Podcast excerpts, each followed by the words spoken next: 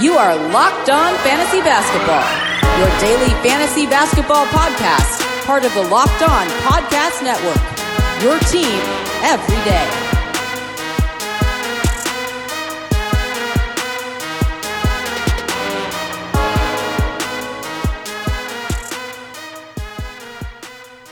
Hello and welcome to the Locked On Fantasy Basketball podcast brought to you by Basketball Monster. My name is Josh Lloyd and I am the lead fantasy analyst at basketballmonster.com and at Yahoo Sports Australia. And you can find me on Twitter as always at redrock underscore bball and on Instagram at Locked On Fantasy Basketball. Today, what we're going to be looking at a bit of a different topic to fantasy basketball, looking at sports betting. It's uh, something that does cross over a little bit and just talking about the, the market, the way the things have changed, especially in the United States, and talking about ways to try and look at value and how to how to approach it if you are look, looking to get into it for the first time. Michael Bolton.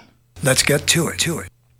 All right, to talk about the sports betting landscape, I'm joined by Terry Stott, not Terry Stotts, not the Portland Trailblazers head coach. I'm joined by Terry Stott of Player Line Pro. You can find him over on Twitter at Player Line Pro, and uh, you may or may not have seen his website. Terry, welcome to the show. Yeah, g'day, Josh. Thanks for having us, and uh, pleasure to be with you and Michael Bolton. Yes, now obviously everybody can tell by Terry's accent he is uh, he is here from Australia. You don't uh, you don't live in Victoria with me. You're over in Western Australia, I believe, Terry. That's correct. Yep. So, and another Australian who's uh, you're making their way in the NBA uh, NBA landscape. Terry, um, Player Line Pro. Um, that's that's your site that you, you guys started. W- what is it that you guys do over there? Yeah, so essentially, um, to take it back, uh, as pretty much most Australian boys do when they become of age, we get down to the the TAB here, which is our local sports book, and, and have a bit of a gamble. And it just started as a bit of fun, like it does with most people and then we come across player props, and obviously NBA was my passion. And I started thinking to myself, gee, I seem to be going all right at this. So I started tracking my bets and turned out I was actually okay at it. I started off doing $1 bets and eventually turned that into 80,000.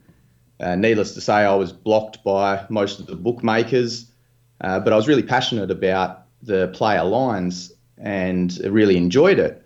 So, together with a friend, we created a website where we could uh, put out our tips and also results, a few articles about betting and, and basketball in general. And from there, we built it into sending our tips out via email. We then created a login portal on our website for our members and then last season, we created an app where all our tips were published and uh, distributed, complete with push notifications. And uh, yeah, we basically built it up from there. So when we talk about, about player props, for those who, who don't know what that means, we're talking about you know, the lines that these sports books will put out. So a player, they're going to score over or under you know, 14 and a half points or you know, get nine and a half rebounds or you know three and a half assists. Like what what is there any other props? It's mainly points, rebounds, assists. They offer combos as well. Yeah, you know, combined twenty points and rebounds or you know fifteen points and assists. So what other things they they normally offer in terms of those player props?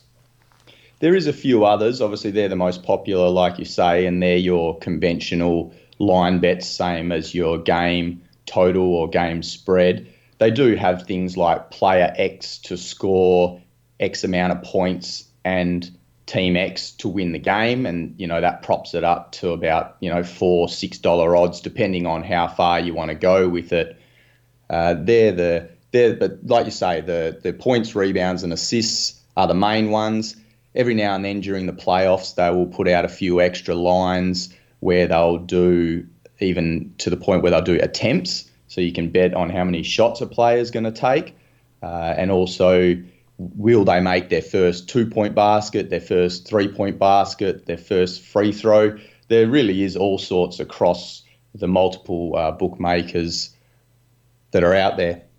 I think those those ones like will they make their first shot? It's, it's like betting on a, a, coin toss almost. I don't I don't like those ones. There's too much variance in those. To me, it's almost like in the AFL. You know, who's the first goal scorer? Like there's just way too much variance in those. To, I, I you can correct me on this. I think that sort of stuff, you know, being profitable or being successful, that is, there's a lot more luck involved than actual skill and research. Yeah, definitely, hundred percent. The uh, those sorts of markets are what you would do for people who probably don't really bet a lot and you know, they might go down to the watch the final and they just want to throw something on and it's a bit of fun. It's certainly not something that I would look at as uh, something to continue betting on if you're looking to make profit. Uh, the bookmakers generally have the odds heavily favoured against you in that regard, anyhow. Yeah, because when again, when you look at that, you want to be able to get an edge on, on, the bookmaker. So they're setting their lines so they can make a profit under all circumstances. But when there are things that are so like one event specific, there is no real edge to be gained in, in that sort of area. I don't believe so. That, that to me is just thro- throwing away money. And uh, yeah, again, you, are agreeing with me, so I'm, I'm, glad that we're on the same same line there. Now, we want to talk a little bit about you know the the fact that this market has opened up now in the US um, with sports betting now becoming legalized. It's still you know, trickling through all the different states and how things are working over there. We've of course had that legal here for. I don't know when did it start early 90s that we could do yeah, a, a big array of sports betting?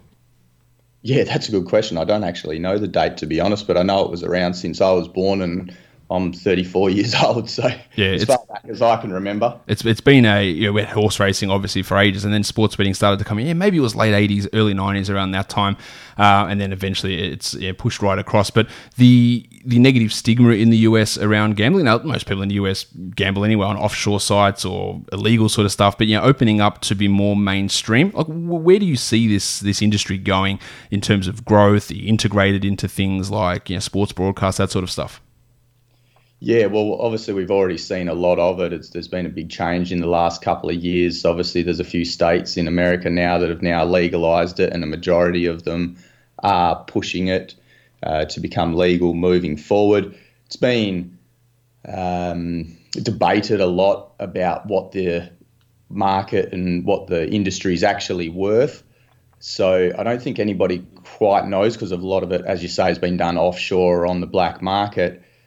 So it is quite hard to tell, but there's no doubt that it would be profitable for teams by simply having logos or uh, sponsorship on jerseys like they do in European soccer. There's definitely money to be made for the industry as a whole. Um, we knew it was sort of coming to the forefront when about five years ago, Adam Silver basically backed it, and he was one of the first uh, to do so in American sport, saying, let's bring this out into the light. You know, there's lots of things we can do here. He even spoke about having people being able to be in the arena and do a live bet on their phones. So he's been very forward thinking about it. You know, we see the odds are broadcast on TV now. Uh, there's segments on TV shows doing bad beats. Yeah, so Van Pelt's been doing that for ages.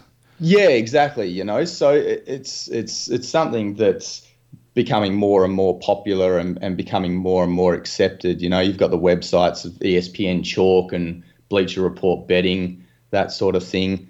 So it's definitely starting to come to the forefront where I see America basically being the same as Australia soon, where, you know, no one bats an eyelid when you walk in and put a bet on or talk about having a bet. Now, in terms of you know, people will often look at these things, and it's the same with with the DFS. There is a, a, significant crossover in the way that this stuff needs to be approached. But people often see DFS and they see a contest, a hundred thousand dollar prize pool, and they go, oh, "Let's go all in on that." But you know, it is more of a systematic approach. It's you know, you're, you're betting player props. You're not like, "Well, I'm going to bet this one, and it's going to pay ten to one, and I'm going to put hundred bucks on it, and here's a thousand dollars." Like it's a more of a slow, methodical type process, like betting the lines, like betting the over unders in games, where you know your typical odds are for $1.87 to $1.91 in that sort of a range area. So it's about you know, doing it slowly and, and, building your process up. So you know, how successful do you need to be to turn that into a profit given those low margins?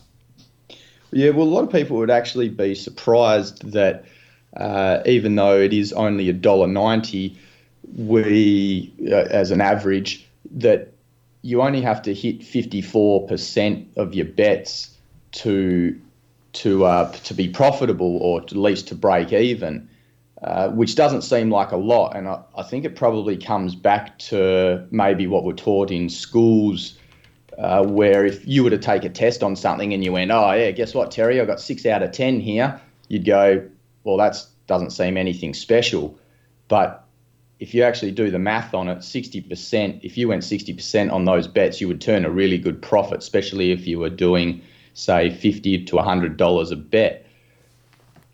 So what what sorry mate. um, and the other thing is we're in sports, uh, you know, people say oh, I'm, or just in life in general, I'm in the X amount of percentile. You know, you you can't see be seen to be a expert in your field unless you're the top five percentile. And as I say, you know, if you're going at sixty percent, then you're doing really well. There's professional gamblers out there that run at 56, 58 percent and are able to make a living off that. Yeah, and they're doing it based on on volume. So yeah, if you're consistently hitting hitting that number, which you know three or four percent above that break even number, uh, it is a slow build up, but you do it through volume, like the way that you built yours up. You know, these small bets, and eventually you build it up and, and you build it up, and that's yeah the same way going about like DFS and, and, playing cash games as well. Like you don't have the big payouts, but just constantly getting yourself back. If, if it's it's very very very similar in terms of you know, you've got to hit you win 56% of your contests um, in double ups and and things like that to you know, be able to be profitable. And it's the same sort of thing here. Just have your your process be confident that you can get more than half of it of it right half the time, which is not it's not necessarily easy to do, but it's also you don't have to be hitting 75% because nobody hits 75% given the way that these lines are lines are set. You need to be yeah looking at you know, 58, 59. If you can get to that number, then you're going really really well and just yeah, sticking to your process and understand there's going to be some losses in there and then pushing it back up and just going back with that same sort of um that same sort of idea, that same sort of uh, process with it. Definitely, yeah. You've got to stick to your guns. You've got to be consistent and, and understand that you are going to have good days and bad days, but that if you're focusing on the process of what you're doing, that the results will take care of itself.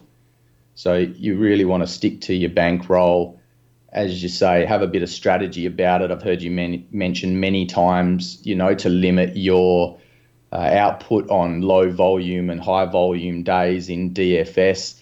So there really is a, a, structure around it to to get that slow burn, like you say, to be able to build up your bankroll to where you can start turning a decent profit. But you you can't go gun ho and just start going, okay, well, sixty percent out of you know is easy to hit. I'm just going to go whack hundred bucks down every time because you know you want to make sure that your process is right before and build it up, as I say.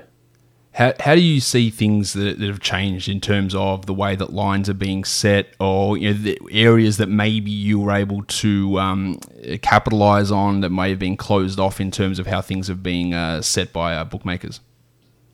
Yeah, it's definitely changed. Um, when I first started, you used to have to sort of scroll down to the bottom of the page to be able to find the player props uh, on a lot of books. They're right up the top now. Uh, a lot of them will even have uh, player hubs with stats where they will actually recommend some of these player props to you.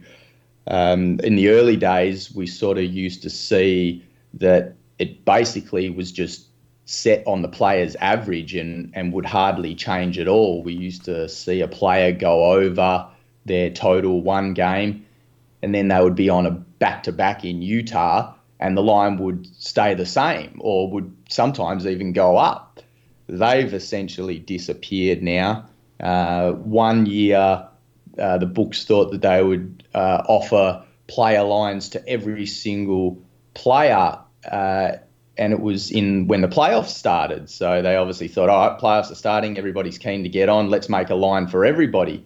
Didn't take into account that rotations are shortened in the playoffs so I ended up betting every single bench player under, and I think they went at 70 or 75%, something like that. So we, we never see that anymore either. So they, they have got a lot sharper uh, in the last few years, and it, it's become harder to, to find an edge. Uh, but because we've been doing it for so long, we've managed to build on our model and – stay ahead of the curve essentially where we've maintained our winning percentage. So obviously you're not going through these and just you know eyeballing numbers and, looking at it. You know, much like you know when I'm doing stuff in terms of our fantasy projections, we're not just saying, oh, well, I think this guy will average this amount of points or this guy will do this. So there's a, there's a process behind it, and things that are important to always look at is pace, the team's pace, the opponent team's pace, like how up tempo is this game going to be, good defense, good offense. That sort of stuff is pretty straightforward. But are there any other sort of things that maybe go under the radar a little bit as things that you do check in or are key components of you know formulating these type of individual player prop projections? Yeah, so as you say, we do have a model including a majority of those common things to look at. Um, the things that people probably don't take into account as much is probably the shot attempts, like where they are, where a player gets a majority of their shots, whether they're twos, threes, or free throws, and then how the team that they're versing defends those types of plays. Like we know the Bucks, for instance, you know they play a drop coverage and allow a lot of threes. So if a player's shooting a lot of threes, then there's something there. Um, and other things like depending if the player is a low attempt, high field goal guy like a Rudy Gobert, they're the types of guys that I would generally tend to stick away from because it doesn't leave any margin for error. And sort of on the flip side of that, you've got players that are high attempt, low low field goal, like uh, a Devonte Graham or a Terrence Ross, where you know they're going to get the shots, but their percentage wax and wanes so much. There's such high vari- variability in those types of players that we tend to steer away from those guys and stick with the guys that are a little bit more consistent. So that's what you know when we talk about looking at these things and looking at it as a as a long term prospect. We, you could go out there and you could hit Devonte Graham, you know, over 16 points, and he has a good shooting night and he hits it. But that's great. You got one out of one. But the next three nights where he goes four out of 16 and gets 13 points for three nights in a row, and that line moves from 16 to 17, and you keep going, well, he'll do it again, he'll do it again. Like, that's the problem. You want more of that consistency in those players and in what they do rather than the, the wild sort of swings, even in, you know, in assists where some guy might randomly have eight and then have one. Or, you know, the guys who are just more consistent leads to more predictability, leads to more, again, hitting that 58, 60% type of number on these guys. Like consistency is the key when you're in it for the long haul. Yeah, definitely. And similar to when you're doing your daily recaps, you know, and, and player X has only had one block in in two months and then he comes up with three in a game. We, we know that's an outlier. Um, and and uh, players who sorry, mate, lost me train of thought again. That's all right. Um, it, it is yeah getting that sort of consistency is it is the key and not and trying to stick to it as well I, I think is the hard thing there Terry. Like you got to be able to stick to uh, your process and not sort of veer too much away from it because otherwise that leads you into problem and, and, that problem of you know of, of chasing losses as well is something that's a, a real concern for, for many people. Yeah definitely. You don't want to be chasing losses. That's that's the worst thing you can do. You've All right, so going back to looking at the the consistency of, of players, how, how much of is that just a, a, big part of what you're what you're looking at in terms of you know, trying to you know, put out these these tips for people? Yeah, definitely, hundred percent. Like we sort of touched on before, or like you were just touching on with Devonte Graham being a very high variance sort of player, similar to DFS. They're the guys that you would consider GPP plays. So what we're really looking for is that consistency where look, we still know that we're not going to hit 100% of our bets on these guys, but we're looking for trends that will be consistent and will allow us to make money over time in volume. When you're looking at you know, cons- inconsistent sort of players, are we? Do you ever like? Do you have a, a thing where you go, okay, you avoid them in general, but is maybe going the under on those bets more valuable than yeah, a lot of people will want things. I'll look at something I go, I want him to go over. I want him big scores, but yeah, hitting the under. Do you feel like that when bookmakers are setting these lines, that they're setting them? Yeah, maybe it's a half a point, maybe it's a full point higher, just because of the natural tendency for people to bet the over. Yeah, hundred percent, hundred percent. Uh, we're far more profitable on our under bets because no one wants to put a bet on an under and, and cheer for a low scoring game or, or cheer for a player not to score. They're generally betting on their favourite player and for them to go over. And that's where we can find value and take advantage of the unders. I will generally still stick away from those high attempt guys because there is the ability to go over as a play, as opposed to a player who may be a bit more consistent with his attempts, and then we find a spot where he's up against a good defensive team or a, a team that guards his position well, and he's on a back to back, something like that. They're the guys that we would tend to focus on a little bit more. And to add to that, there's just a lot more things with an over bet that could go wrong. Yeah. You know, your player could get in foul trouble, he could get injured, he could have a high turnover night, things like that, where on the flip side, that works in your favor for an under. So generally, if you're betting an under bet, realistically, the only time that we lose those bets are if the player has a hot shooting night or if they have more attempts than what they would generally have. And that could be potentially due to another player getting an injury or foul trouble, their usage is up. But there's just a lot more factors that go into an over bet that there are for an under bet. Do you think that is the, the same th- sort of thing in terms of game totals? Is that, or to me, I, I don't necessarily feel that, but that's just more um, subjective uh, analysis of it. Or is, is those game totals seem to be a little bit more, and you can you know you can hit fifty percent either way, or do, do they tend to lean more towards value on the unders as well? They would lean toward, more towards value on the unders as well. Pr- pretty much across the board in any under over, unders is probably going to win blindly more than fifty percent of the time. Um, I haven't moved a lot into the totals of games. It's something I would like to do in the future and a lot of the time, if I'm doing looking at my projections and I'm projected for four out of the five starters to go over their total, then I'll have a look at things like the game total or probably more so the team total game points. Yep. So it is something that I do want to explore in the future, but haven't spent a great deal of time on. Obviously, this not being my full time job, I've only got a certain amount of time to be able to dedicate to this.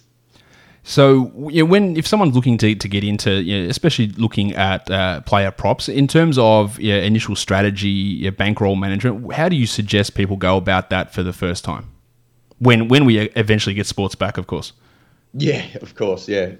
Um, yeah, you, you like we were saying before, you, you really just have to be disciplined. If you think that there's something you would like to get into, I would track definitely need to track your bets first and foremost now, you don't even have to put anything down. You could simply just uh, manually put them in an Excel spreadsheet, say, I like this, I like that, and see, see how you go over a two to three month period. Then that way you're not at risk of losing any money. Look, if, if you really want to put something on it, you know, throw a dollar on it. But again, you, you want to be sticking to a bankroll. You know, we've all heard of uh, Haralabos Voulgaris' story that he took his entire savings and and threw it on the Lakers to win the championship. You know, it's a great story, but for every Haralabos Voulgaris, there's probably a thousand people who did that, maybe tens of thousands, yeah. and and they lost. So you really want to collect the data, analyze it, and see if your process is correct. That's that's the main thing, and you really have to be objective and detach from fandom and media narratives revenge games, birthday games, and sometimes even the odds. I've looked at odds before. I've, I've done all my process and gone, okay, I like an under here, and I've gone to put money down, and the odds are two dollars for the under and a dollar seventy for the over, and I'm thinking, oh, gee, have I missed something here? And not necessarily because the these player props, the pool of the money is so small that a one big bet can swing the odds pretty drastically. So you really need to trust your process. Uh, an example just before the NBA was called off, we had DeMar DeRozan on an under bet, and I think he went 10 of 13 from the field. Now, what we've mentioned many times, you know, that that's unsustainable. Nobody's shooting 75 plus percent from the field.